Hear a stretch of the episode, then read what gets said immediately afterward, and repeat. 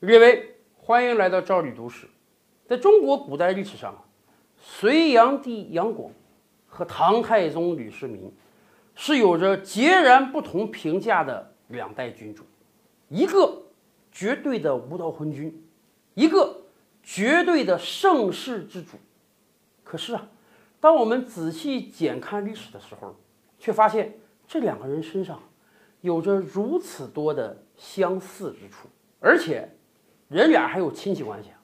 第一层，杨广的母亲独孤皇后和李渊的母亲独孤皇后，人俩是亲姐妹。换句话讲，杨广和李渊那是表兄弟，所以杨广是李世民的表叔。第二层，杨广的女儿嫁给了李世民，杨广是李世民的岳父。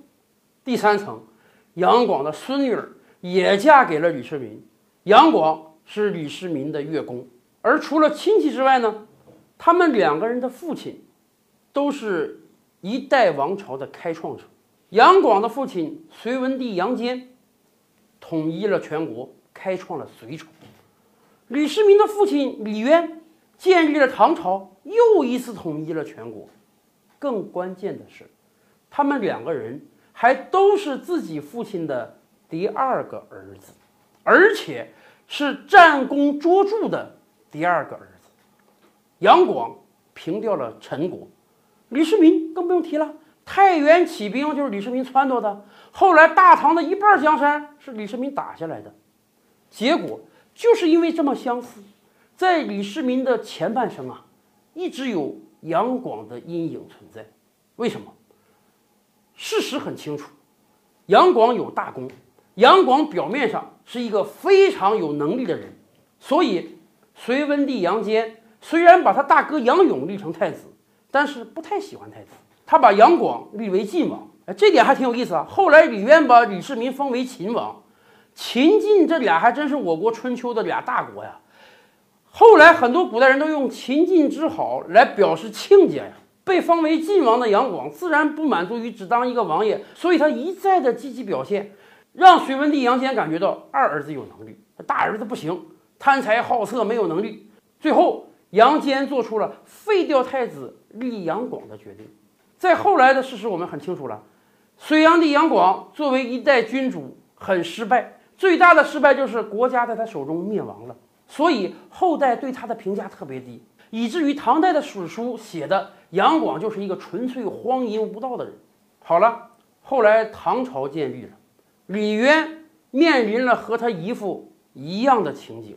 对于李渊来讲，大儿建成是太子，老二世民是秦王。可是秦王有能力，所以李渊曾经一度动过念头，能不能把李世民改成太子？这样是不是会对国家更好？可是每每有这个念头的时候，他都会闪过杨广的阴影。在我手中，不要重蹈隋朝的覆辙呀！我姨父开创了隋朝，结果就在立太子问题上犯了错误，把老大废了，立了老二。结果这个老二上来之后，跟当年表现的完全不一样，大好一个朝代就在他手中葬送了。现在我二儿子李世民没被选成太子之前，确实表现的不错，谁知道他会不会成为第二个杨广呢？咱们这么讲吧，由于杨广因素的存在。不论李世民表现的多好，不论李渊对他有多喜欢，终其一生，他也不可能被立为太子。这一点不单李渊清楚，甚至李渊身边的很多重臣，甚至李世民身边的很多重臣都是清楚的，因为历史的经验教训实在是离他们太近了。而正是这个历史经验教训，让李世民只能选择相信自己。只能选择发动兵变，杀死大哥三弟，囚禁老爸，自己去谋得这个皇帝的位置。而当然，杨广的阴影不单存在于他的前半生，更是后半生。因为历来大家评价杨广，说他荒淫无道，还有一点怀疑他杀了他老爸，得位不正。所以对于李世民来讲，他也清楚啊，我也得位不正啊。所以我一定要干出一番大事业来讲，让后世的所有人都觉得我不是第二个杨广，大卫交给我是对的呀。可以说，杨广的存在就是李世民的一面镜子。正是通过这面镜子，他才能不断的鞭策自己，成为一代明主。